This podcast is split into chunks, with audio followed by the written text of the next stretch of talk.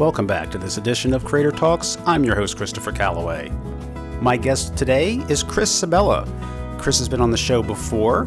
He was on episode 86 to talk about Cold War being published by Aftershock Comics. We're going to get an update on that. And on that episode, we got an idea of how Chris got started working in comics as a writer. Well, this episode, he's returning with a guest, his artist for Shanghai Red, being published through Image Comics, and that premieres on June 20th. The artist is Joshua Hickson. Shanghai has been in development for several years, and now it is ready to be revealed. Take to the high seas in this 19th century adventure. This is the story of Shanghai Red, a wronged character out for revenge. And it's also a story of identity, the dual identity of Shanghai Red. The story is based on the 19th century Shanghai tunnels beneath the city of Portland, Oregon. Chris will explain how those tunnels were used and separate fact from fiction. Plus, we talk about the creative process itself in developing this series, and why Chris is relieved to be doing a mini series like this. And why was 2014 a big year for Joshua? And what's the downside to doing creator owned books with the publisher, and how Image is overcoming that downside with its creators? Plus, a few fun questions that I ask all my guests, like, for example, what did Chris and Joshua have on their bedroom walls while they were growing up? And what music were they listening to at the time? Let's begin the conversation here now on Creator Talks.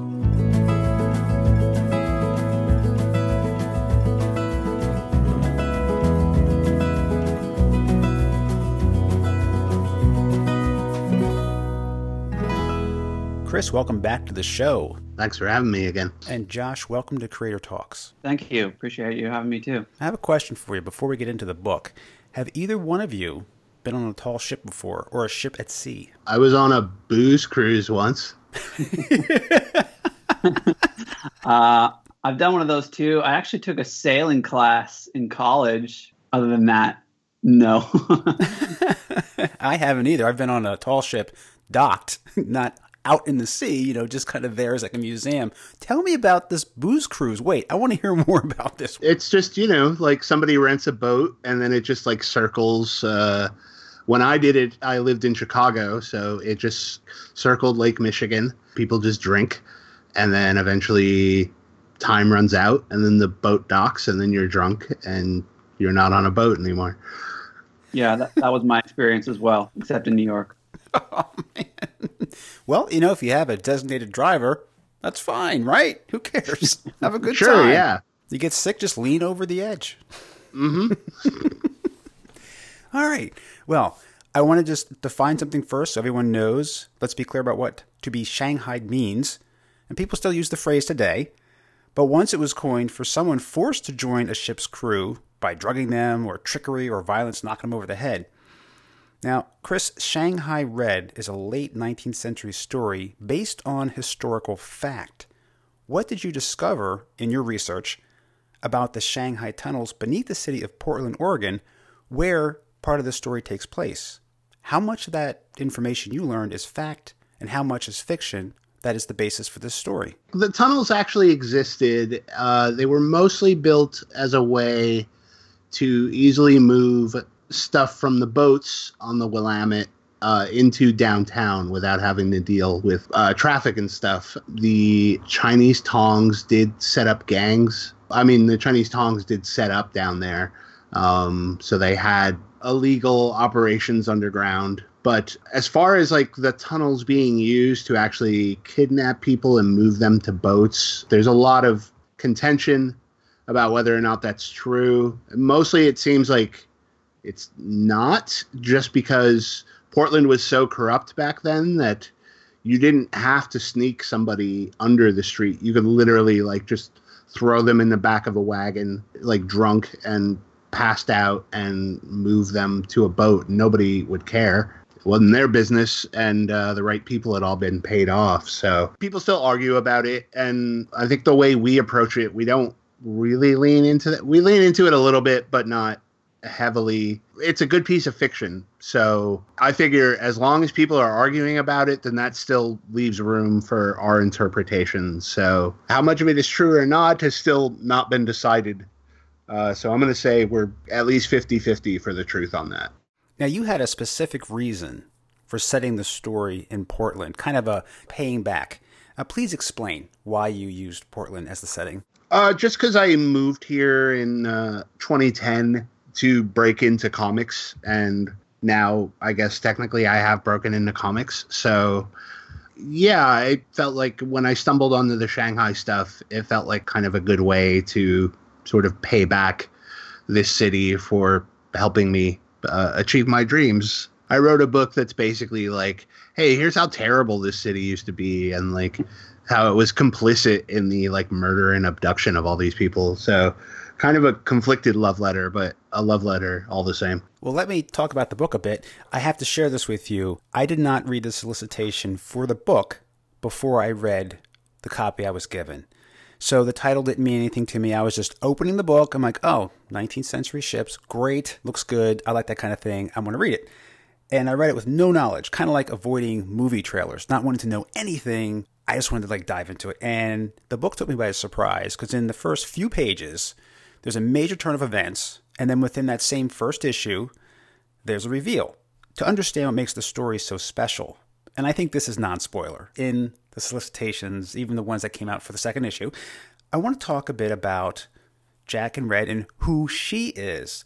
Chris, why does she have two identities and how do these connect with her family? She has two identities because, you know, back then women were only allowed to have certain kinds of work. If they were allowed into the logging camps, it was to serve as like cooking food for the men and cleaning up. Uh, Red grew up on a farm. It was her and her mother and her sister by themselves, basically. So, you know, she grew up basically running stuff and help protect her family on the way to Portland. And the only way she could ever sort of get respect, I guess, or at least acceptance was by dressing as a man and like blending into that world. And suddenly she realized that like people didn't even bat an eye at her. They let her go places normally she wouldn't be able to. So yeah, then she begins to adopt this identity of Jack uh, as a way to sort of do the things she wants to do. But then, ironically, her being Jack is the reason that she gets shanghaied. Like they think she's just some dude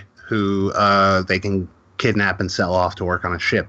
Uh, so once she gets on there, then she has to maintain this illusion that she is Jack. And a lot of the conflict with her is what are the things that I do that are me, and what are the things that I do that are Jack? Am I innocent if Jack does something can I just like sort of brush my hands of it? So a lot of it's just about identity. She likes being Jack.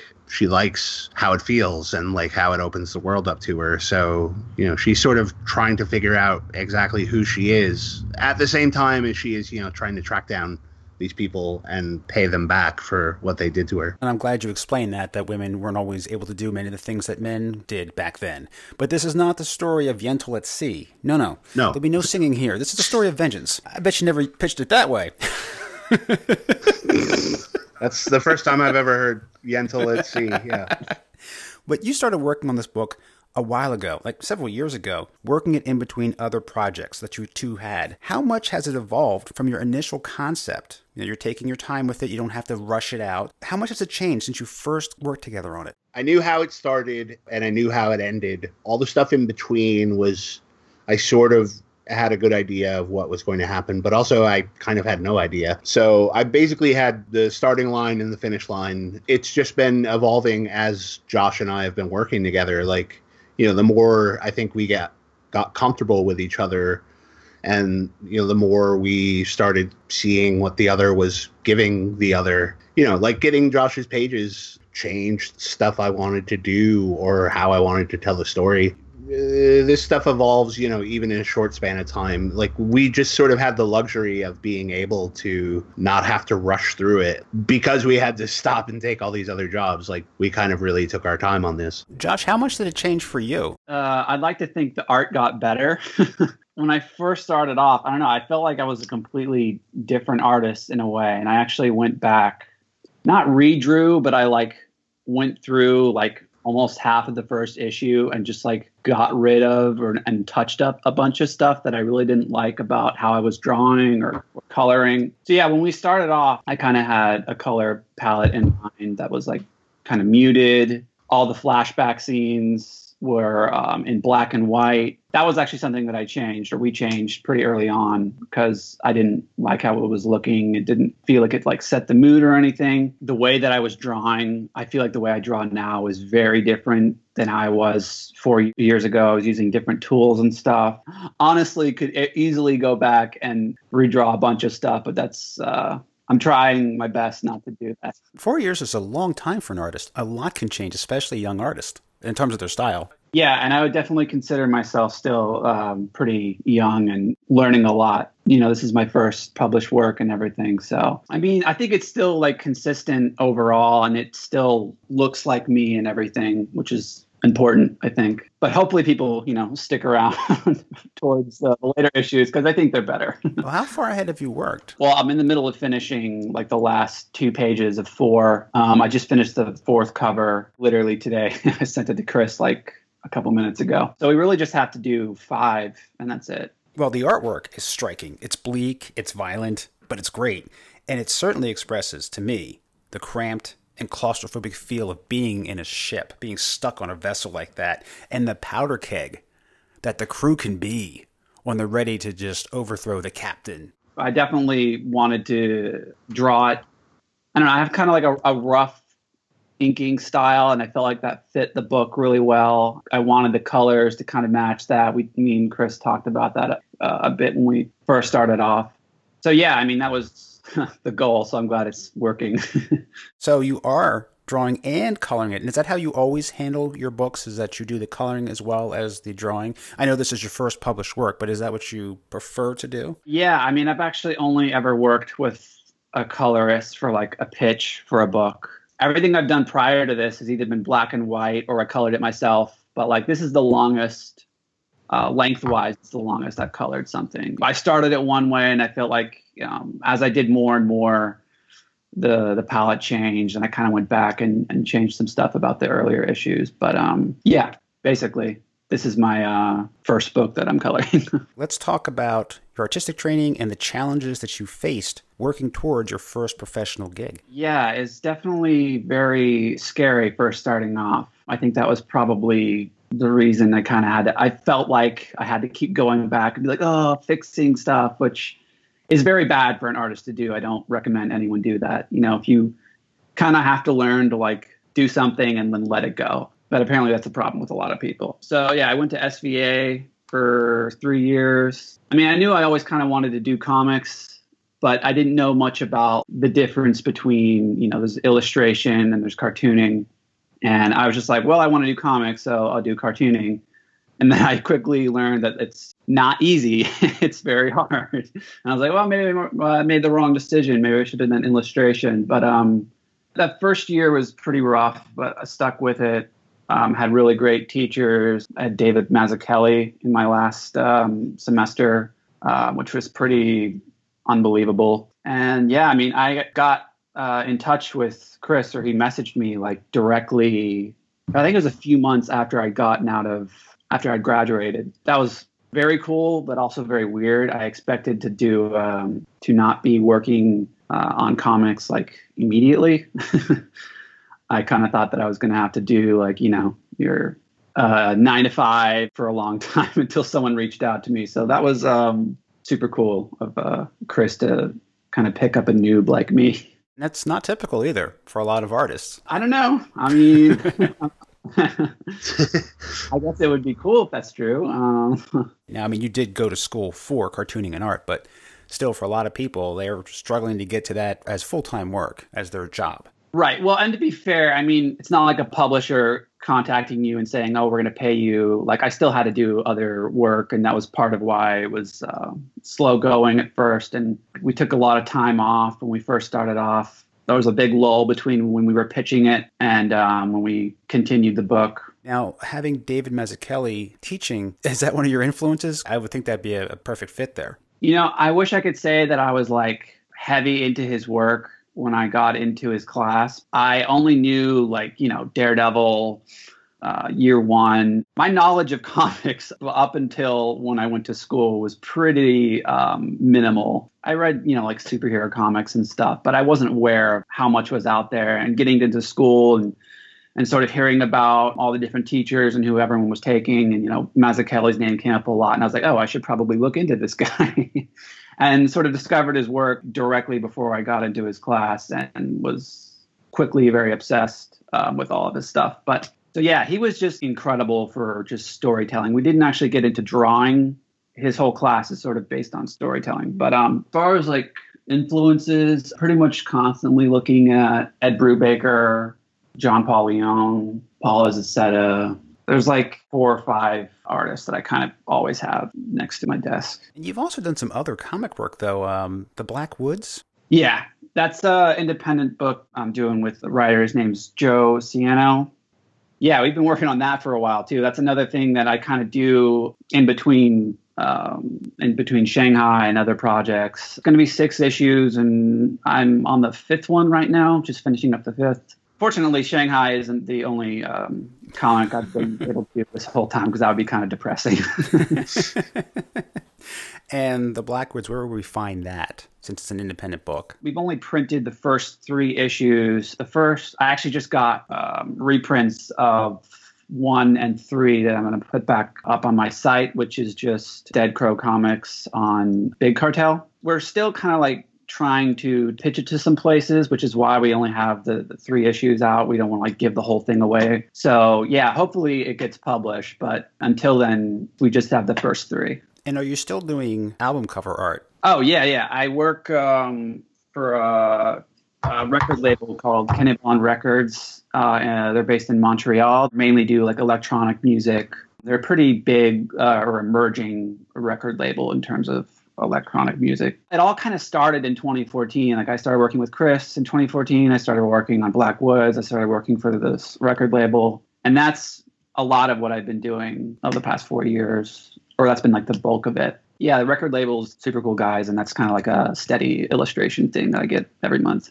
So you have a lot going on, and Chris, I know you have a lot going on because you're working on Cold War through Aftershock. Is that just about wrapped up? Yeah, the fifth issue I think Hayden's just about done with it. Yeah, we were actually in an email thread uh, earlier discussing the trade. Uh, we could have gone longer, but I'm also of a mind. I mean, the same with like Shanghai. Some stories you can take a very long, circuitous route, and some you just want to like get in and get out and tell a good story and not you don't have to explore every corner of the universe. For both of these books, you know, I kind of had a very specific thing in mind, showed up and did it. And I feel like you could go longer, but also stopping before you run out of gas is always good. Absolutely. Go out on a high note. Don't uh, don't work it into the ground. you don't want to see things going on a downward slope. And yeah. besides, there's other things you want to do, I'm sure. Yeah, and you know, that book came out so much better than I ever expected it to. I tend not to plan most of my books to be very long just because you never know if the market can sustain something very long. So I tend to think of things in short bursts. Like Crowded is the first time a book goes to like 20 plus issues, which is terrifying. Um, Shanghai is like my anchor through all this because I know it's just like okay, we just have these five and like they just have to be the best five issues that we can possibly do. And I think we're doing that. I'm less worried about, but yeah, something that's like ongoing is just like, oh crap. Like not only do I have to nail these like five or six issues, then I have to nail the next five and the five after that. So it's a new kind of pressure I'm dealing with. Well, no, that's great though. It's very exciting. Five issues. You're going to wrap it all up in there. So, you know, every issue is going to be very important. No time will be wasted. No issues. No filler here.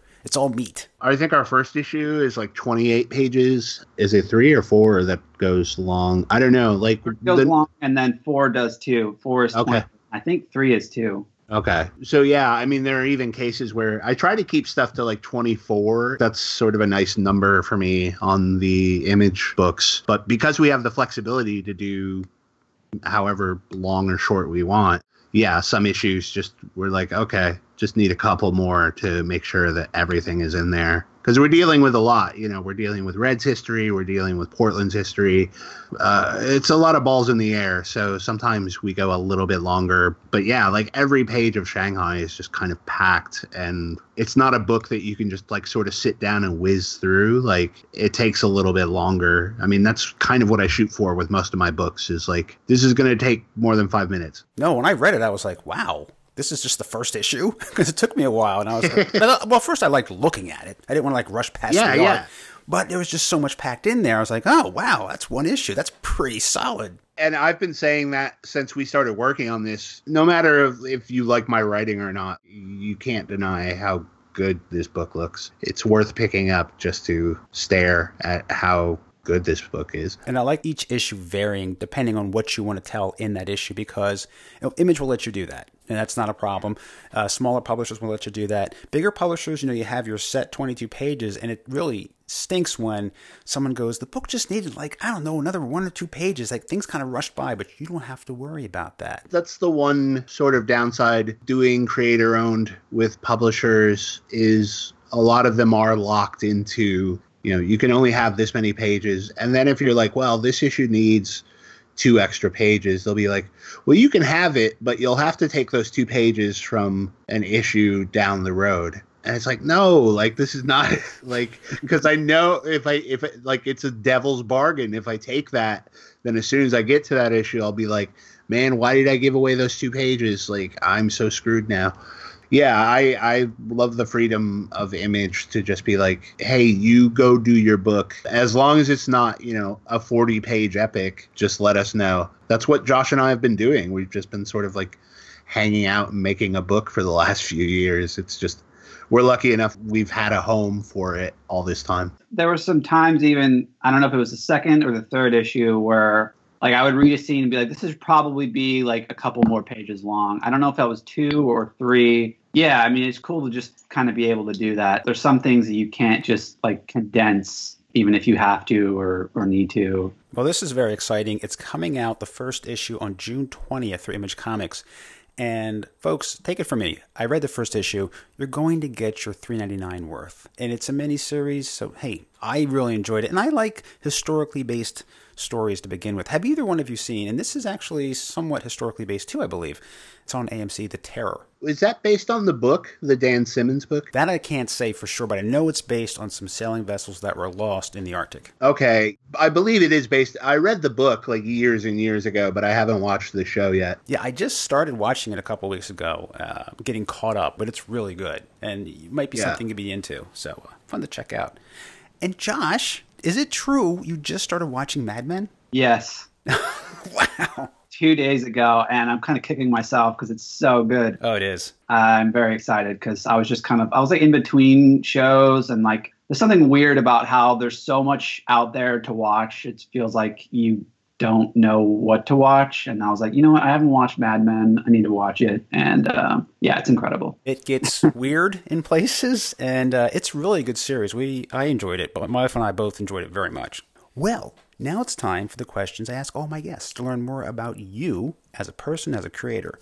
I know, Chris, for you, for rest and relaxation, like to kick back, watch some movies, have a pizza. Now, Josh, what do you like to do for rest and relaxation?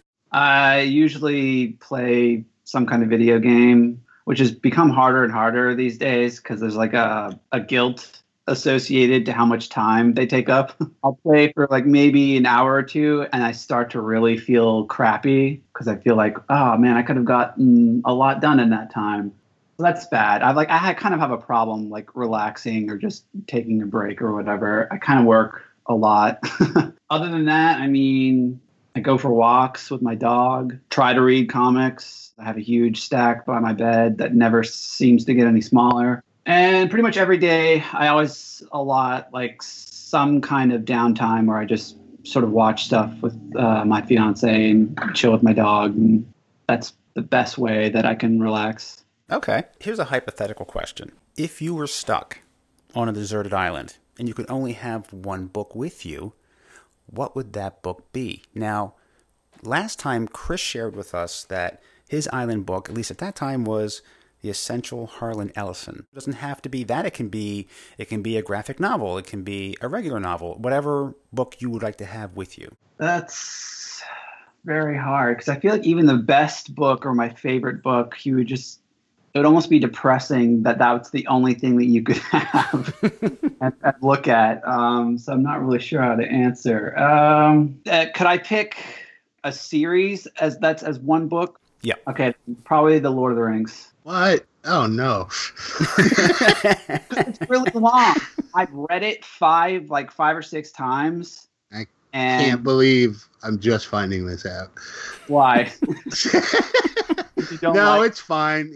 I'm just I have a fantasy blind spot. I mean, I only say that because it's super long and I've read it multiple times. I mean, granted, it's been years and years since I read it, but I feel like because of its length and I know that I like it and I like all the characters, it would be entertaining for a long period of time. But then again, I would get I would get sick of it and get depressed. So I don't know. That's hard. I don't know how to answer that. I think Lord of the Rings just came off the top of my head. okay. Well, usually the first answer is the best. now, for a beverage of choice, when I asked Chris about that, it was, you know, coffee, energy drinks to help him get, you know, stimulated for writing. Josh, what is your beverage of choice? Either for working or resting and relaxing. Um, so this is not if I'm still on the island. This is just in general. You're off the island. You're safe at home. okay. Um, definitely coffee. Yeah. Now, this is again a hypothetical question, so don't get too excited.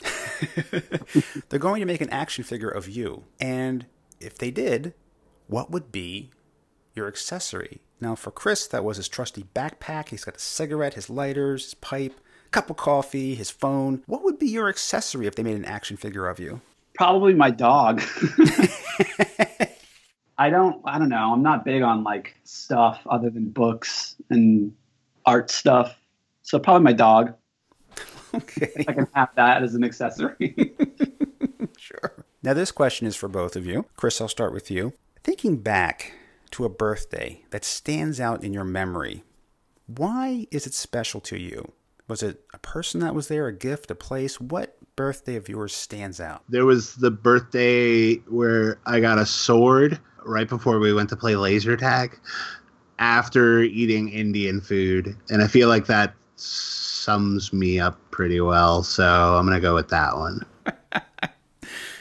Josh, how about you? A special birthday? For some reason, whenever someone asks me about my birthday or any birthday memorable one, it's not a special one. It's one where the power went out in our house and it was really awful. And that's the only one that I can ever think of. I can't really remember my birthdays. Yeah, I don't know. I'm kind of a boring person. I don't ever do anything for my birthday.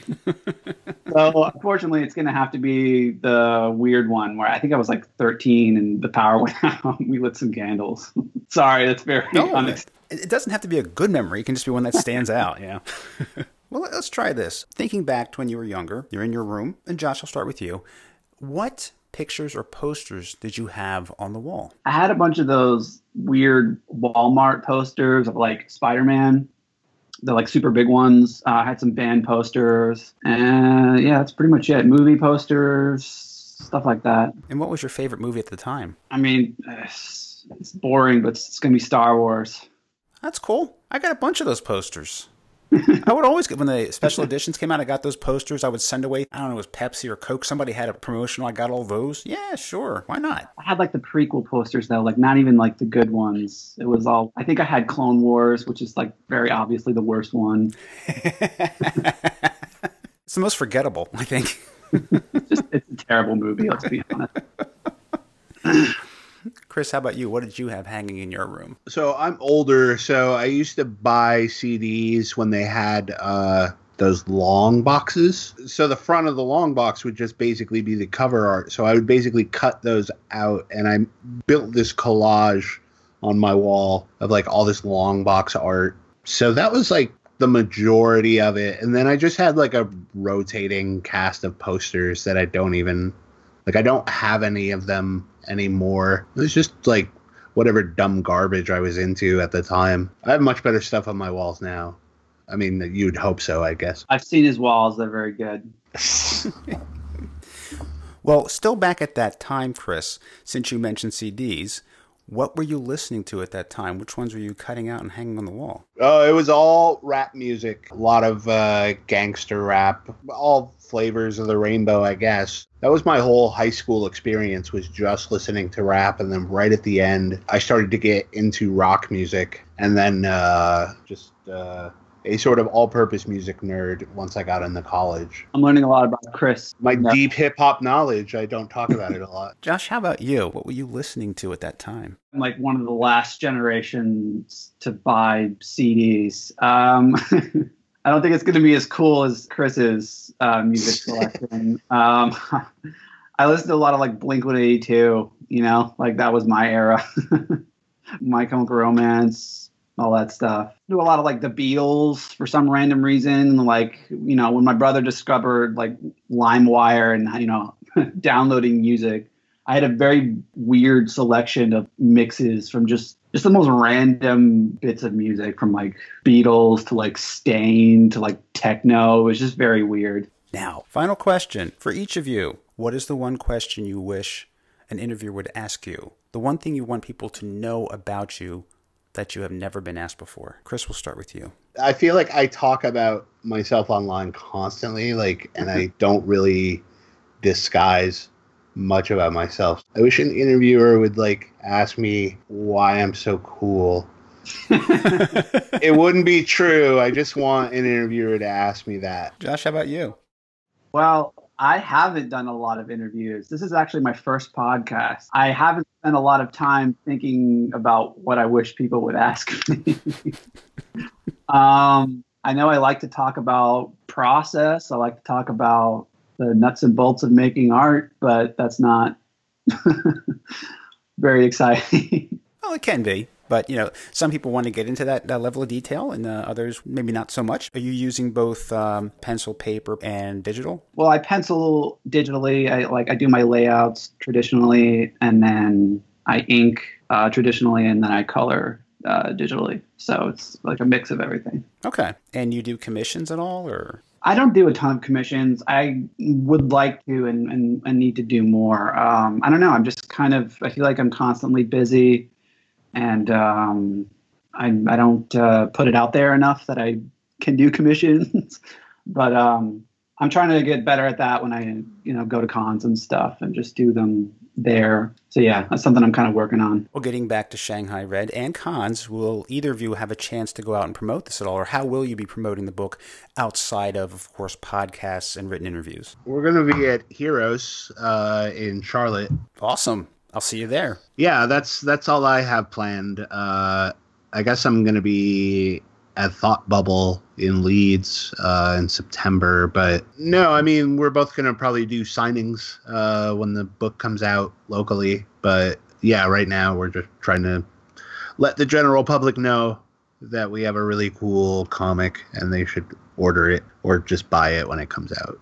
I'm going to be doing a signing and friendly neighborhood comics in Massachusetts, I think it is. I want to double check. Yeah, I'm doing one with them for the weekend of the, the, the book coming out and also Heroes, trying to do New York, but I don't know if I'm going to get a table. yeah, I mean, I have been talking with some people about doing like some kind of small like East Coast tour once we have like two and, and three out. Because I've heard that it's better to sort of uh, wait till you have a little bit to go on some kind of tour or something. So I plan on doing that. But other than that, yeah, just basically trying to get the, the word out as much as possible. Well, very good then. So that's Shanghai Red, and that'll be coming out on June 20th through Image Comics. Thank you very much, both of you, for being on Creator Talks this week. yeah. Thanks for having us. On next week's show, I have my youngest guest, nine year old Bryce Bullock, and his parents, Demetrius and Michelle. Bryce is a local artist here in Delaware, and he's going to be talking about his first comic book, Daddy Longlegs and the Inchworm. Please join us. Thank you for joining me for Creator Talks this week. The show is available on iTunes, Stitcher, Google Play, YouTube, and also on Amazon Echo and Dot devices. Just say, Alexa, play podcast Creator Talks to hear the latest episode. In addition, you can listen to the show and follow it through Podbean. Your feedback is greatly appreciated, so please rate and review on iTunes if you like the show or an episode that you heard. Your ratings and reviews go a long way to helping the show, and I can't thank you enough for taking a bit of time to do that. For your convenience, in the show notes of each podcast, I have a link to my iTunes page where you can rate and review the show and see the entire list of shows available. If you haven't heard them all, take a look through. There are living legends and up and coming comic creators. Tell family and friends who like comics and comic book creators about the show. And to subscribe. The content is free. Just as valued are your comments and feedback. You can reach me through Facebook and Twitter at Creator Talks Pod. That's at Creator Talks Pod. You can also reach out to me by email. You can find that at my website, creatortalks.com. At the website, you will also find blog posts, reviews of books that I have read that you might want to read too, my catalog of podcasts, and videos and other written articles on the website creatortalks.com. A hearty thank you to all my guests it is an honor and a privilege for you to make time to be on the show and talk to me about your work. It is your knowledge and insight into the creative process that makes the show so unique. My thanks also goes out to my family who makes this show possible, especially my executive co-producer, Mrs. Calloway. I'll be back each and every Thursday with a new interview. For Creator Talks, I'm your host, Christopher Calloway. Until next time.